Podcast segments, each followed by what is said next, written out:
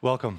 I'm excited to be with you today and to get into God's Word with you. And uh, as we move towards that, I want to start in 1981. How many of you were alive in 1981? Okay. The rest of you don't raise your hands. Back in 1981, SMU University was playing football at Texas A&M. Yes. Now, SMU had a practice whenever they scored a touchdown, their cheerleaders would all run onto the field, and with their bodies, they would spell out SMU across the field. Since they had a guy on their team named Eric Dickerson, they got to run on the field a lot. But the SMU ponies ran into a problem at my alma mater, Texas A&M, and the problem they ran into was tradition. I don't know how much you know about Texas A&M, but it has a strong military presence. It has the corps of cadets, these fine uh, guys and gals that are uh, disciplined and charged with tradition.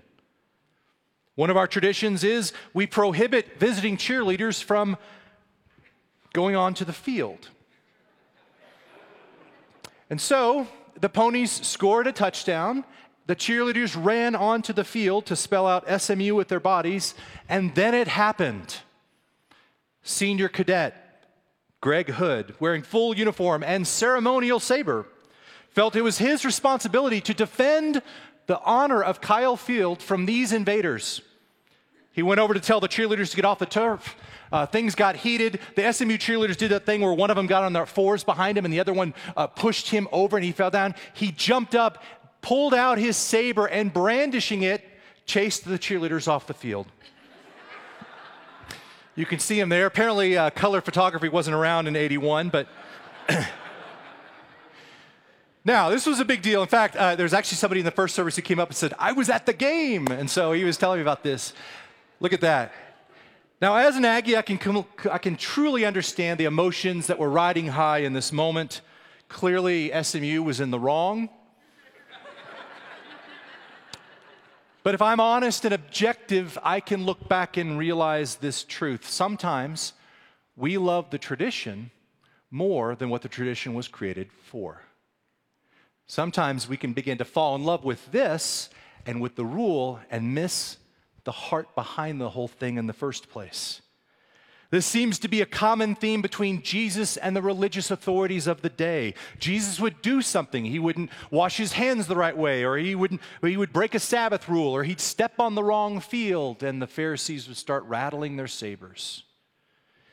Now, we're in a, series right now at Pulpit Rock going through the Gospel of Mark. Mark uh, saw what happened with Christ, and uh, as time was passing and eyewitnesses were passing away, uh, Mark felt it was his uh, calling to put together kind of this book that would address three questions Who is Jesus? Why did he come? What does that mean for my life? And so that's the Gospel of Mark. And we've been walking through really that first question who is Jesus? And next Sunday, we're actually going to finish this first part of the book where something is amazing is going to happen that's going to change the course and the tenor of Christ's ministry here on earth. That's next week. But today we're in a, a, part of the gospel where people have been trying to figure out who Jesus is, and they're going to encounter uh, something today. And what we're going to see today here is that even well intentioned traditions can run the risk of us missing out on Jesus Christ. If you want a Bible with you, I encourage you to turn with me in the Gospel of Mark. You have the first New Testament, you have Matthew, and then Mark chapter 7. If you want to follow along the translation that I'm using, it's in our study guide on page 161. Mark chapter 7, verse 1. Let's pick up this little conflict here. And the Pharisees and some of the scholars who came from Jerusalem gathered to him. And seeing that some of his students, his disciples, his followers, eat bread with unclean, that is, unwashed hands. Now they saw this. Now, just to point out something here, this is not a hygiene issue. It's not like gross. Where have your hands been and you're handling bread? No, no, no. They're, they're talking about some kind of special washing, which we'll see right here. For the Pharisees and all the Jews, Mark explains, they don't eat unless they first wash their hands with the fist. This is alluding to some kind of special ceremony that would be done to prepare yourself to honor God so that you could eat food. This is holding to the traditions of the elders. And the Pharisees and all the Jews do not eat from the marketplace unless they cleanse themselves. And there are many other things like this that they received and held the washing of cups and pitchers and kettles. There are all these little traditions that they would do to honor God, but not Jesus' disciples. So the Pharisees and the scholars asked Jesus, Jesus, why do your students not live according to the traditions of the elders, but they eat their bread with unclean hands? The religious authorities took issue with the way that Jesus was flouting some of the rules, it seems like, flaunting the rules, and, and especially, though, the rules that were according to the tradition of the what? Elders. Now, our study guide had a really good insight about this concept of tradition. I wanted to read this to you because the way that we use tradition may not be the same way that they use the word tradition. On page 162, it says tradition is a word and concept which has acquired a significant amount of baggage in the last 500 years. That makes it difficult to hear this passage in the original context. For example, we should not immediately conclude that tradition is a bad thing in Christianity. The Apostle Paul, for example, viewed it as a good thing. He equated Christian teaching with tradition in 1 Corinthians 15, so this is a good thing. When we read tradition in this story, we need to keep in mind the more narrow definition of tradition in the first century. The Greek word means something like that which is handed down. So that's all it means. It's just something that was handed down. For both Paul and for Jesus, the key difference between if it was good or if it was bad and the things that are handed down is whether they come from humans or whether they come from God. So the word tradition does not necessarily mean a bad thing, but there's a clue here by the phrase that they're using that Jesus was breaking the tradition of who? The elders. In other words, something that was handed down from humans, not God. This ceremonial hand washing before eating was, was probably a tradition that some well meaning religious leader or elder started because it was an act of worship. But over time, as these things happen, right, it became the way it's supposed to be done. And the disciples were not doing it. So their hands were, were not clean and they couldn't understand, these religious authorities couldn't understand. Now, I don't want you to miss this. The traditions here that they had, they had a noble purpose behind them to help people honor God. Just like that senior cadet at A&M, he had a noble purpose behind him. Hey, I want to honor this field. Noble purpose. But now you can see the confusion right? This is the confusion of the religious leaders. Wait a minute, we're, we're confused. Jesus, look, everybody honors God by washing their hands this way before they eat, but how come your guys don't? How come they don't want to honor God? Great question. Listen how Jesus responds. He flips the whole script. He said to them, How well Isaiah prophesied about you hypocrites. Oh, it's written, this people honors me with their lips, but their heart keeps far from me. They worship me in vain. They teach human commands as if it is doctrine. You, you guys, give up God's commandment and hold to human tradition. Jesus calls these guys hypocrites. Why? Because it seems like they're more concerned about the state of their hands than the state of their heart. They begin to worship the traditions. They begin to elevate these things above, and they forgot what the traditions were for. They were getting connected, uh, they were getting hung up on the laws and the points and, and losing the heart behind the whole thing. And Jesus says, That's not enough. It's not enough that your lips outwardly honor me, your heart has to be there as well. This is where we get that concept of lip service. They're giving lip service to God. And what Jesus says here is really challenging because he doesn't just say, well, you know, these guys, they have some different beliefs. He says, well, uh, not only are my guys not following your traditions, but you guys are disobeying God's commandment. Think how shocked they must have been. Wait, what do you mean? How in the world are we giving up God's commandments by following these traditions and rules and things that we came up with? Now, Jesus responds by citing something that for us sounds like a very obscure Jewish law. We're like, wow, what's going on? But for this day, it would have been a common practice that people would have understood. And the minute that Jesus addressed this, it's like the elephant in the room. He's going to address a practice that they were doing back then, and he's going to expose it for what it really was. Here's what he says, verse 10. Jesus is like, well, here's an example. Moses said, honor your father and your mother, and the one who insults father and mother must surely die, right? That's in the Ten Commandments about honoring your father and your mother. But you guys say, if someone says to one's father or mother, whatever help you would have received from me is korban, that is, a gift to God. You no longer allow a person to do anything for father or mother, thus nullifying the word of God for your tradition, which you have handed down. Oh, and you do many things like this. Let's just say korban together. Korban. Okay, just kind of fun to say. We don't get to use it much. Now, what he's saying here is this In the Ten Commandments given to Moses, there was a commandment honor your father and your mother. One way that people would honor their parents is when my parents have a financial need, I'm going to give to them. Uh, my mother's hungry, I'm going to provide some food. My father uh, is getting elderly, I'm going to provide a place for him to live. But what if you wanted to honor God, but still keep the money for yourself? You need a loophole. That's Korban. The loophole was this it's a tradition of the elders called korban, where you could take some of your possessions or your property and you could say, I declare this korban. It is, it is a gift for God. It's like a spiritual tax shelter. It's like an offshore religious account. You couldn't touch it. Sorry, mom and dad, I really wanted to help you with that need, but you know, my money's really dedicated to the Lord. And Jesus says, You're, you're following the rule, you, are checking the box, you, you found a loophole, but you're nullifying the word of God for your tradition. You're, you're actually ignoring the heart behind that commandment. The commandment that was given to Moses about honoring your father and mother is so that we would have hearts that would honor, not so that you could find some way around that and still be good. Yes. Mark Buchanan writes this The Pharisees' question was not, How can I glorify God? It was, How can I avoid bringing disgrace to God? Just pause for a second. Do, do you see how immensely different those two questions are? They are not the same question at all. This degenerated, he says, into a concern not with God, but with self, with image, reputation, procedure. Yeah, uh, my parents are starving over there, but, but I'm, I'm good with God. Look what I did. I'm clean. They didn't ask, How can I make others clean? They asked, How can I keep myself from getting dirty? They did not seek to rescue sinners, only to avoid sinning.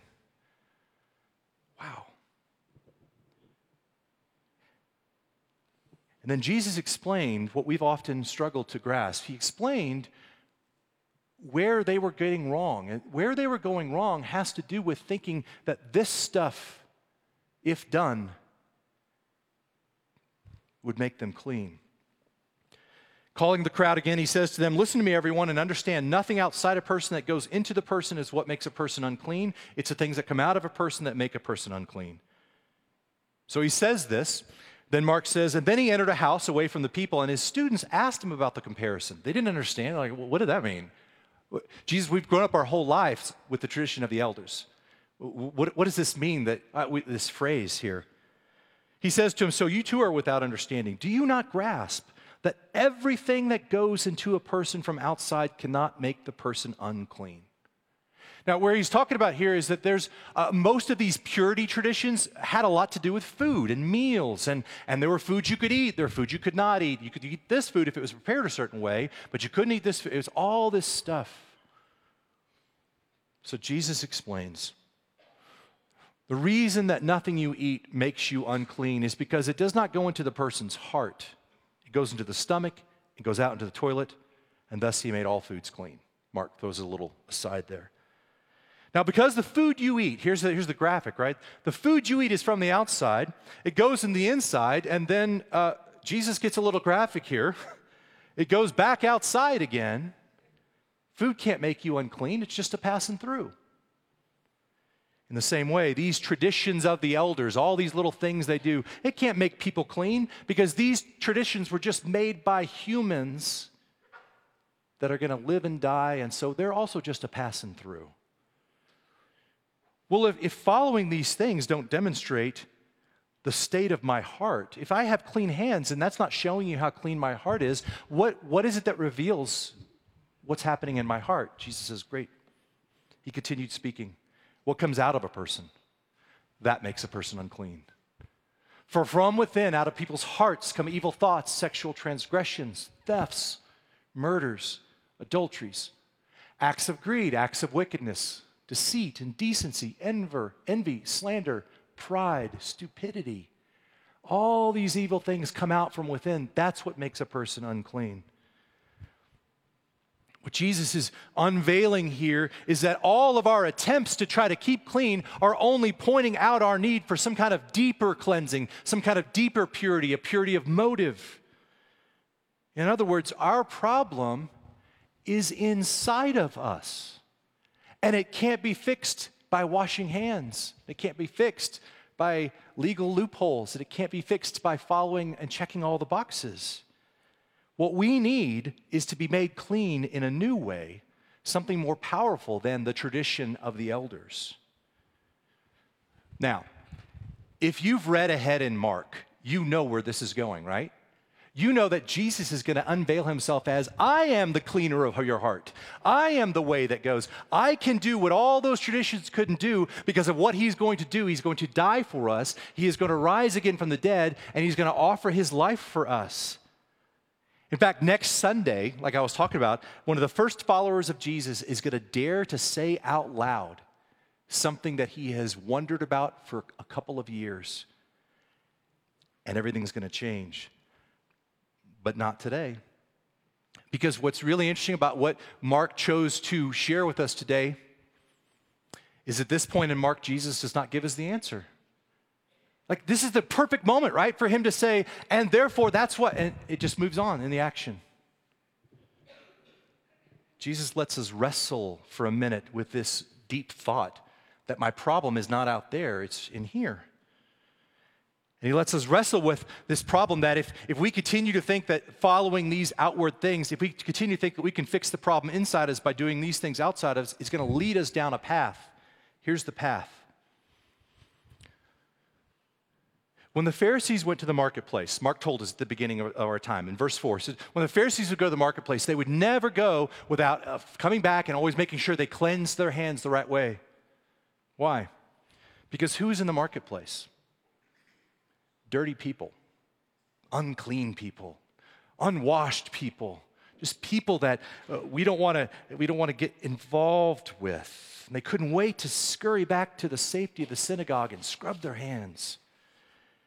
As we said, the Pharisees didn't seek to rescue sinners, only to avoid sinning. So they had an ethic of avoidance. The thought was the more that I avoid people, places, things that make me unclean, the more honoring I am to God. Hey, the way that I'm going to be right with God is not touch those things or talk to those people or go to those places or eat those things or drink those things. These are all the ways I will make God happy. I will avoid. I'll back my way into the kingdom. But it's impossible to bring the kingdom when you're always backing up.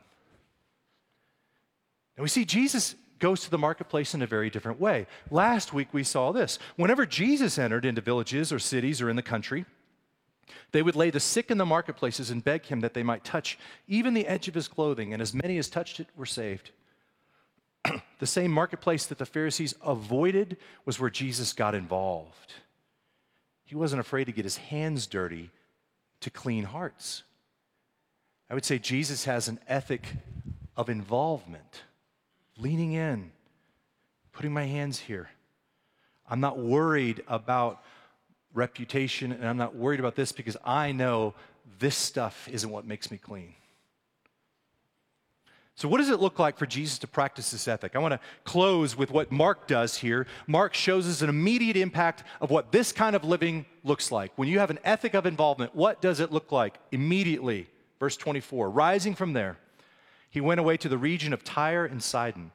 How many of you were here last Sunday when Pastor Muhammad spoke? Do you remember him? He was here? He talked about the ministry, the lighthouse ministry that we're supporting in the Christmas offering that is located in these cities real places. Entering into a house he wanted no one to know, yet he could not escape notice. But hearing about him, a woman whose little daughter had an unclean spirit. I don't know what that is. Uh, demon, some kind of uh, something was controlling her so bad that she immediately came and fell down before his feet. Okay. Typical healing situation. We've seen Jesus do this before, right? He could just kind of But, oh, the woman was a Greek, a Syrophoenician by birth, and she began to ask him to drive out the demon from her daughter. Mark is pointing out a problem to us. Uh, in our day, we might go, What's the big deal? But in this day, very big deal. Syrophoenician. This means that this woman was a descendant of the long hated enemies of Israel. And according to the traditions of the elders, Jesus shouldn't touch her. He shouldn't even talk to her. He shouldn't even be, just her being near Jesus was offensive to them. In their culture, she was devalued, she was seen as less than a person. One of the things that you see when you study Jesus Christ is the more that you see him, the more you realize he continually elevates women above the rest of the way the culture does. He's always saying, No, no, this is the way. And that's what he does here. Now, look, it's very interesting. It says, She began to ask him to drive out the demon. How do you think she asked him? Hey, Jesus, you know, it'd be really cool if, no, no, that's not the sense of this word. The sense of this phrase that we say began to ask him means to beg earnestly. She will not take no for an answer. I like what Tim Keller says there are cowards, there are regular people, there are heroes, and then there are parents. Moms who won't take no for an answer get stuff done right? That's what she's doing. He said to her, Now this is interesting, let the children be satisfied first. It's not good to take the children's bread and throw it to the dogs. She answered and says to him, Yes, sir. Even the dogs under the table eat from the children's scraps. Hmm. This is always a puzzling exchange and a lot going on there. We actually unpacked this story uh, from a different gospel earlier this year and kind of really focused on this. Let me kind of summarize what's happening here. In Jesus' day, Jewish people often called Gentiles like this woman dogs. Mean, they clearly were not the children of God. So, what were they? Well, they're just these, these people, these dogs. They, they, they're impediments to us trying to follow God. Now, what Jesus actually is doing here is he's teaching her a little bit of theology he, he, it's a little bit of tongue in cheek, but he is saying something that is true that the Messiah, that Jesus, his intention was to first come and offer the bread of life to the Jewish people, the children of God. And then after that, it would be offered to other people. That was something that, that was, they were confused by at this time. Now, she doesn't get all this theology. I don't know what she understands here, but it seems clear that she does get her place in this thing. Hey, I understand, Jesus. Listen. I know I'm not from Israel. I don't worship the God that you worship. I know that means I don't have a place at the table. I get it. I accept that. But I'll still take those scraps for my daughter. Because there are cowards, there are regular people, there are heroes, and then there are parents. Jesus is evidently impressed with her answer with her boldness, with her momness. And he says to her, Because of this reply, go. The demon has left your daughter. That's power. and going away to her home, she found the child lying on the bed and the demon gone, period. This woman, this dog, to be avoided according to the traditions of the elders, receives grace from a Messiah who longs to get involved. And Jesus' mission may start with the children of God, but it's going to end with every one of us dogs having a place at the table. And in this moment, what we're seeing, we're seeing a, a major pivot happen where the king of the Jews is becoming the savior of the world. Now, in this exchange, this example of Christ, his ethic of involvement, it poses a question for us to wrestle with. I am wrestling with this question as well. Do we practice an ethic of avoidance? Or an ethic of involvement? Are we willing to get our hands dirty and messy, and even if that's misunderstood, because people's hearts and hope is worth it?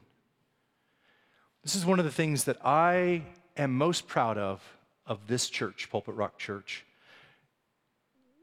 We aren't afraid to get our hands dirty. Take our Christmas offering, for example. I've never seen a church that says we're going to give 20% of every dollar that comes in out the doors of this place, and we're going to try to figure out every year how to do more and more of that.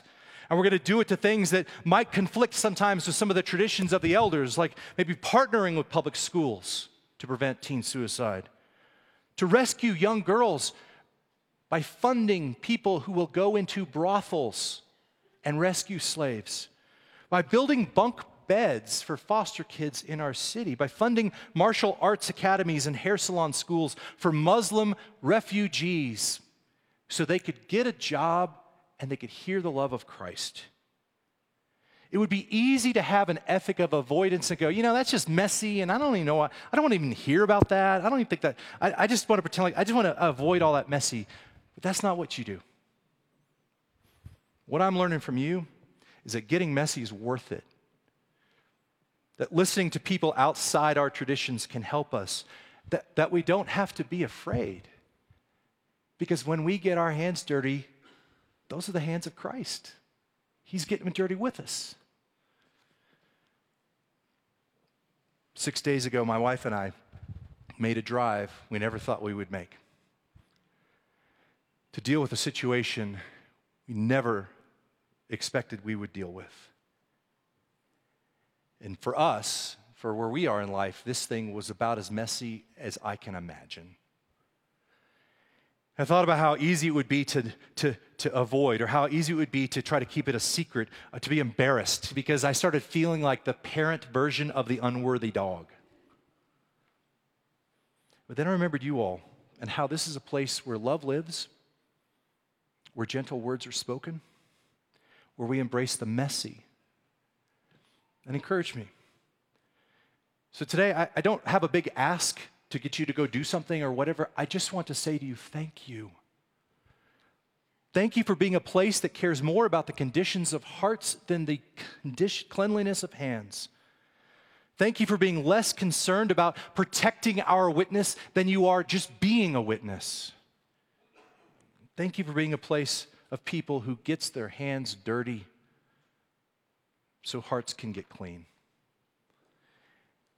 I will say this all of us here know people who have messy in their lives. They're not holding on to things we think they ought to hold on to. They're not doing things we think they ought to do. And the easy thing to do with these people is to avoid them so we don't get that dirt on us. But Jesus' approach is to roll up the sleeves and get involved. Do you need to make a call to someone? Do you need to invite someone to dinner? Is there something that you have been thinking about and going, I just don't know if I want to take that step? And you're going, I, maybe we do need to get involved. What does it look like for you to get your hands dirty to help someone else's heart become clean? Because as we saw today, you can follow all the traditions of the elders you want, but that's not going to change this. The only thing that can change this is Jesus Christ. Let's go to him right now.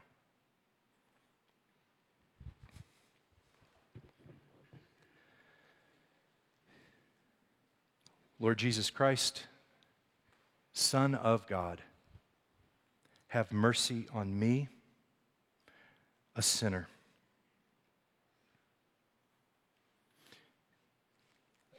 I confess to you today that only you can clean my heart. Only you can purify my motives. Only you can free me up to get involved and love people like you do, unafraid of dirty hands. Father, if there's anybody here today that's hearing my voice that realizes that they have been trying to follow all these traditions of the elders, to do all these things right so that they could be right with you, would they instead hear the words of Jesus? Would they open their hearts to you? I am willing, Lord, make me clean.